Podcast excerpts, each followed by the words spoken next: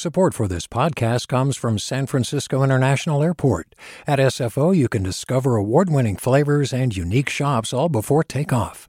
Learn more about what's at SFO at flysfo.com. Hey, it's Avery Trufelman, host of Articles of Interest. And I've got to say, I've been a fan of KQED ever since I was a little kid and I would come out to San Francisco to visit my grandma. It was just what we'd always turn on every time we got in the car, every time we were making dinner and turning on the radio. It was always KQED. And then over the years, I've become a massive fan of KQED podcasts because this is local reporting at its best. These are answers to questions you've always wanted to know, interviews with exciting, unusual voices, necessary journalism, all told with love and care and artistry. And did you know that a majority of KQED's funding actually comes from members? It's just people like you and me supporting the programs they love while also getting access to cool events, behind the scenes footage, and so much more. If you want to sign up and be a part of this amazing community, visit donate.kqed.org slash podcasts to become a member today. That's podcasts with an S. Thank you for listening and thank you for your support. From KQED. Mic check, check one, check two. Are we here? All right, we're here right now ish. Mother's Day weekend is here, y'all. Happy Mother's Day. This week, we're spending time with well known SF muralist Josue Rojas and his mama, Esther, who is a budding artist. Together, they are the ultimate mom and son painting duo. A few weeks ago, I pulled up on them painting a mural of birds on 24th Street in the Mission, arguably San Francisco's mural capital. Balmy Alley, it's kind of like a mural hall of fame in San Francisco. I think we're just seeking to keep that tradition going of telling stories, telling Latin American stories, and particularly telling Central American stories. You ever trip off the fact that you can hear the birds chirping while you're painting? So to hear them, I feel like they're talking. You know, they're talking, they're seeing themselves reflected on here. And so that part's really fun. All right, so backtrack. I already have a wall here at Balmy. Mm-hmm. So I wanted her to have her wall at Balmy. So the four birds in a way represent like her four sons in the four tropical birds. He like everything high quality. He's very picky picky. I, I pin something, I say, say oh, he, he, he tell me, you must do this. Is he a hard teacher? He's a great teacher. Yeah. He's a great, yeah. Yeah, that's why I, I understand now uh, why the people love him. How, how do you feel about the wall? How, how the progress is right now? Can I, uh, can I tell the truth? Yeah, yeah, yeah, yeah. Really? Yes. I don't like it. You don't like the wall? I love it. don't forget, I love it. you know what? We got fun here. Yeah. It's the best. Yeah. More fun, more art, and more stories from the heart coming up after this.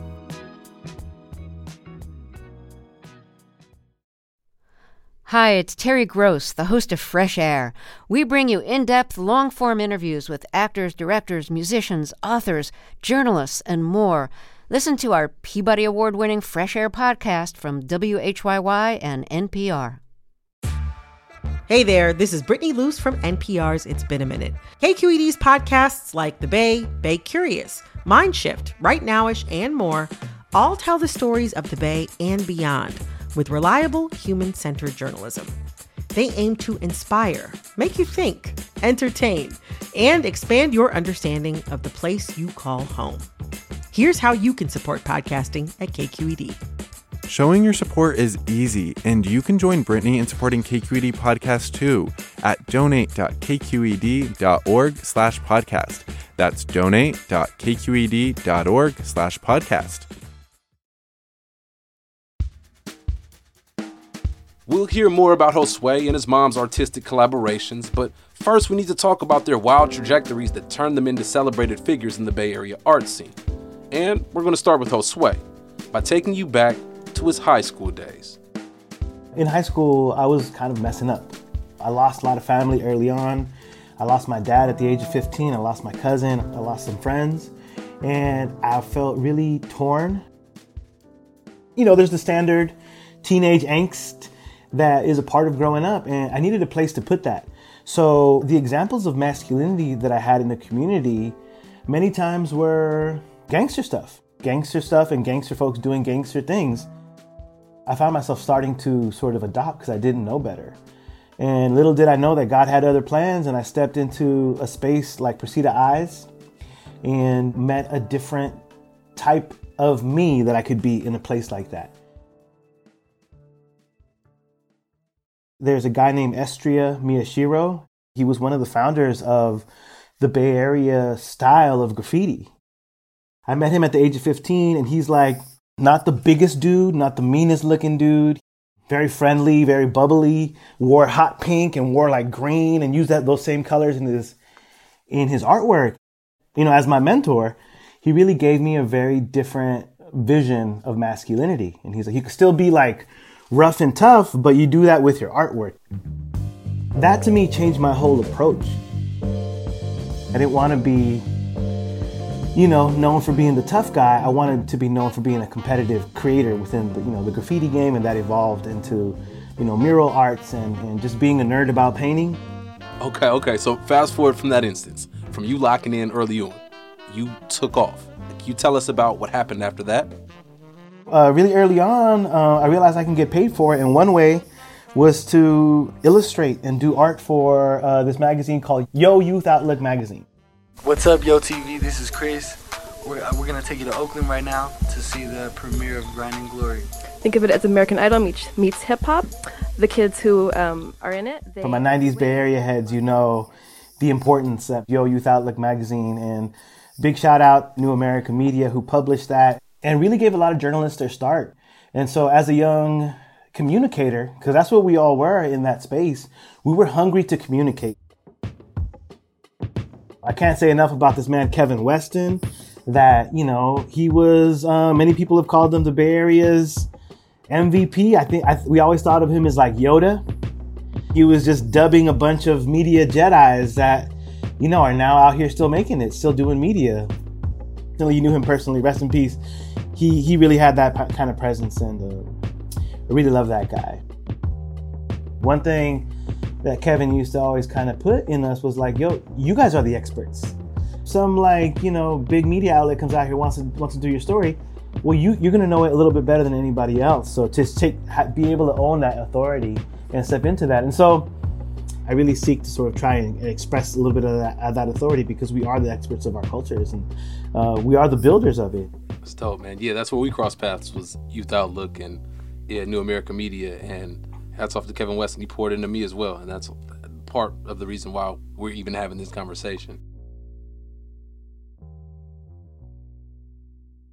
All right, so after that, you eventually went on to become the executive director of Acción Latina, which is an organization that publishes the longest running bilingual paper in California, El Tecolote, a San Francisco based publication. You first interacted with Acción Latina as a visual artist, not a journalist, right?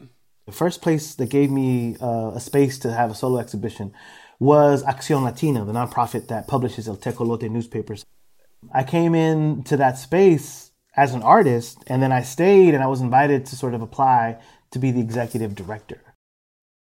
The experience for me was really affirming because I used 100% of myself. There was moments where I did need to use my news brain. There were moments where I really needed to think artist.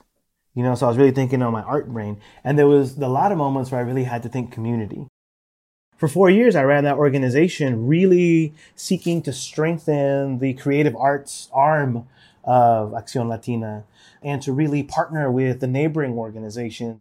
Acción Latina's aim is to serve Latinx people. And just in the mission, where they have their headquarters, there's folks from all different types of backgrounds. The mission is not a monolith in the same way that the Latino community is not a monolith. When I was growing up, it wasn't just Chicano you know what I mean? It wasn't just a marriage between America and Mexico. It was all these different dialects being spoken uh, within Central America as well. You can hear a Nicaraguan accent coming down the way. You hear some someone from El Salvador, you know, down the way. You had a deep, deep, deep Afro-Cuban influence on 24th Street when I was growing up in the 80s and 90s. It wasn't rare to see somebody, you know, with a beautiful head wrap and big old cigar and like walking around with a drum. And, uh, you know, it was like, it was a really beautiful scene when Carnival comes around in May, you feel that that marriage between Africa and the Americas. And I think that is something that's it's in the water. It's on the concrete of the mission, you know what I mean? That you could feel it, you could taste it, you could sense it. All right, so just over a year ago, you made the bold move of stepping down from your position as the executive director and committed yourself to being a full time artist. And with that commitment, you've been intentional about bringing your past experiences with you the education, the professional work, family, community, all of that. How do you share those influences in your artwork? I'm happy to say that I'm bilingual. I could speak, you know, the East Coast um, sort of style of painting. You know, I could speak West Coast mural, Chicano style, you know, Latino heritage murals. I want to be uh, the minister that marries these two, and, you know, tell some stories while I'm in the process. Just a little holy matrimony, you know, it. It's a nothing new. Marriage. That's it. In celebrating and honoring the multitudes that exist within the Latino community in the mission, I want to talk to you about a mural that you did on Folsom and 23rd. It's this colorful depiction of a handful of tropical birds and exotic flowers. It's painted in these lively hues of green and pink and orange. It's, it's called Birds of the Americas. How did this piece come to be? God, I really mess with birds. I really like to, to do art that symbolizes some of our cultures without being so literal about it. You know, if you look at a bird and be like, wait, wait, that bird is only in Guatemala. You know, that bird will die if you take it out of there. Or that bird uh, is only in El Salvador and Nicaragua, you know, in Costa Rica. And some birds are, migra- are migratory. Some birds make their home in the Bay Area, but they're coming all the way from Colombia and the southern tip. I try to use those birds as metaphors for our community, you know, thriving in a different place. And these birds also symbolically reflect some of our fallen brothers and sisters. We've lost a lot of people to police violence, you know, to police overreach, to police sort of brutality. Sean Monterrosa was a big influence. His, his passing at the hands of the Vallejo Police Department. He grew up going to my mother's church. Sean knew my mom and the sisters and the family knows my mom. And so I would post stuff. And then one of the sisters reached out and was like, yo, I know your mom. That's like, that's like our friend. It just so happened that Sean's nickname uh, was Toucan. That wall has a big toucan, a multicolored toucan, uh, in, honor of Sean. We also have, you know, Andres Guardado in LA, a young man who kind of stepped in. I think he wanted to help somebody that was having a communication issue with a sheriff and ended up getting shot and killed himself down in LA in 2020. So he was Salvadoreño, you know, in Salvadoran. So I wanted to represent him with the, the, the national bird of El Salvador, which there's a torogoz, is the name of it, and the Guatemalan bird for Amilcar Perez. I put that mural up with the team. You know, you're not really in a silo when you're doing murals. There's that myth of the tormented artist. You know, Van Gogh, you know, he like locks himself up in the studio. His life is so intense, you know, that he has to cut his ear off and, you know, you're in a dungeon. No, like, you know, I grew up painting out in the sun on a scaffold with my friends, with a boombox, with people, with your community, eating burritos on, you know, in the sun, building the vibe and building with people. And so that wall had, I'm to say seven participants. You know, DJ Agana, which uh, former student of mine, a legend in her own right. Uh, Twick One, who's one of the OGs. You know what I mean? Pablito something, Aaron De La Cruz, my friend Moore.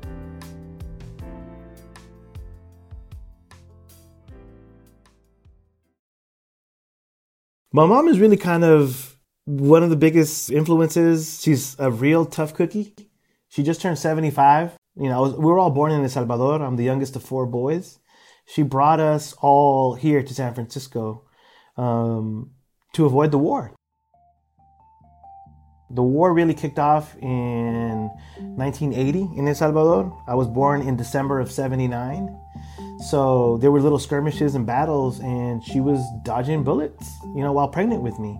And she was like, This is not how I want to raise my kids, and I don't want them to, you know, grow up and be forcefully recruited eh, on either side of this war. So she sold everything she had. She had a small business, and she brought us here. Thus begins my upbringing in the mission.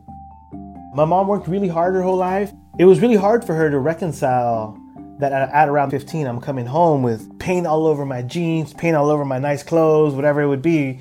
And she'd be like, What is wrong with you? When he was in the high school, The teachers uh, asked him what, what, what he, he, he wanna be when he, he, he got, you know, adult. And he said, Pint. What? Mama, I like it. No, this is for the rich people. This is only for God. You don't make money. But uh, now I understand very well. And the teacher tell me, let him be what he wanna be. I say, okay, okay, I can do nothing. And now I am painting too.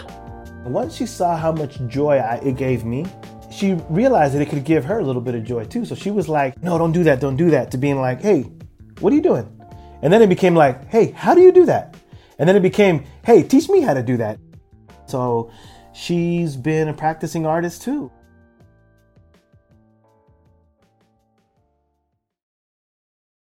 Josue's mother is a multi talented creator, skilled at making small crafts, and she's a budding visual artist as well. And if you look at Josue's work, you can spot her signature, MEG, which are her initials.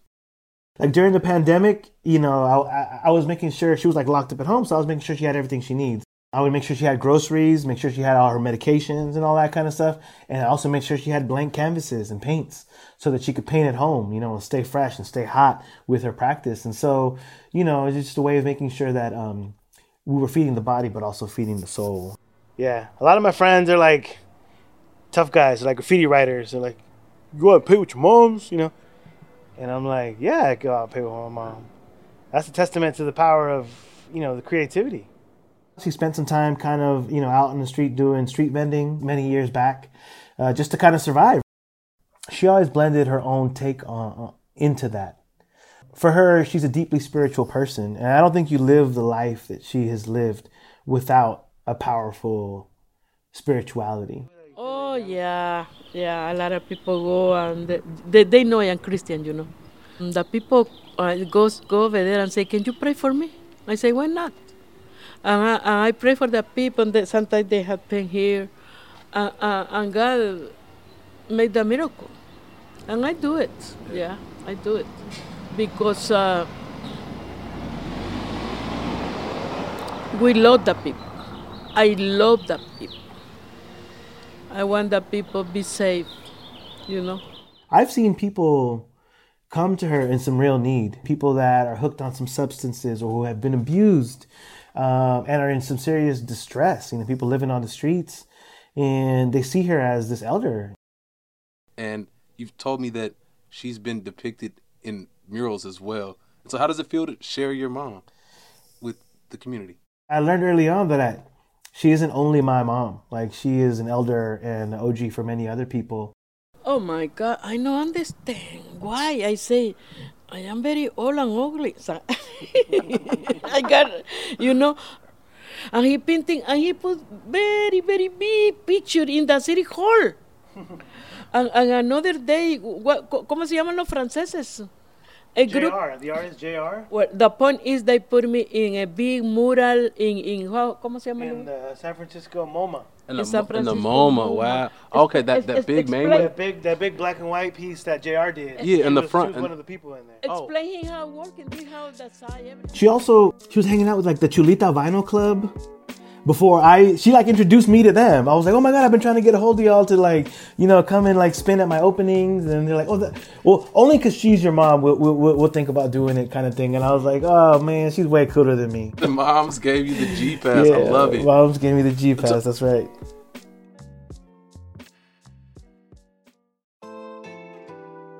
Much respect to Josue Rojas and to his mother Esther. Great to pull up on y'all and see y'all in action. You know, I could feel the love. You know what I'm talking about? Yeah. Right now, Josue has a new mural up near Civic Center along Van Ness. Go check it out. To keep up with Josue, follow him on Instagram at josue.rojas.art. That's Josue spelled J O S U E, little dot, like a period, R O J A S for Rojas, another dot, little period, and then art, like art. The producer of this show is Marisol Medina Cadena. Jessica Placzek is the editor. Our engineer is Seal Mother. Our engagement team is made up of Ashley Ing, Justin Ebrahimi, and Ria Girawal. Kyana Moghadam is the senior producer of podcasts. KQED execs are David Marcus, Holly Kernan, and Jen Chien. I'm your host, Pendarvis Harshaw. Go shower all the moms and the aunties in your life with lots of love and plenty of art. Cool? Y'all got that? All right, I'm out. Peace. Do you love learning about the San Francisco Bay Area? Its history, its people, its unique blend of cultures? Then you should check out the Bay Curious book. I'm Katrina Schwartz, editor and producer on the Bay Curious podcast, and I'm here to let you know that for the month of May, we've worked out a sweet deal for KQED podcast listeners. Right now, you can get the Bay Curious ebook for $1.99. That's right, $1.99. Just search for Bay Curious wherever you get your ebooks or find a link in our show notes. This offer does expire at the end of the month, though, so you'll want to act on it fast. Happy reading!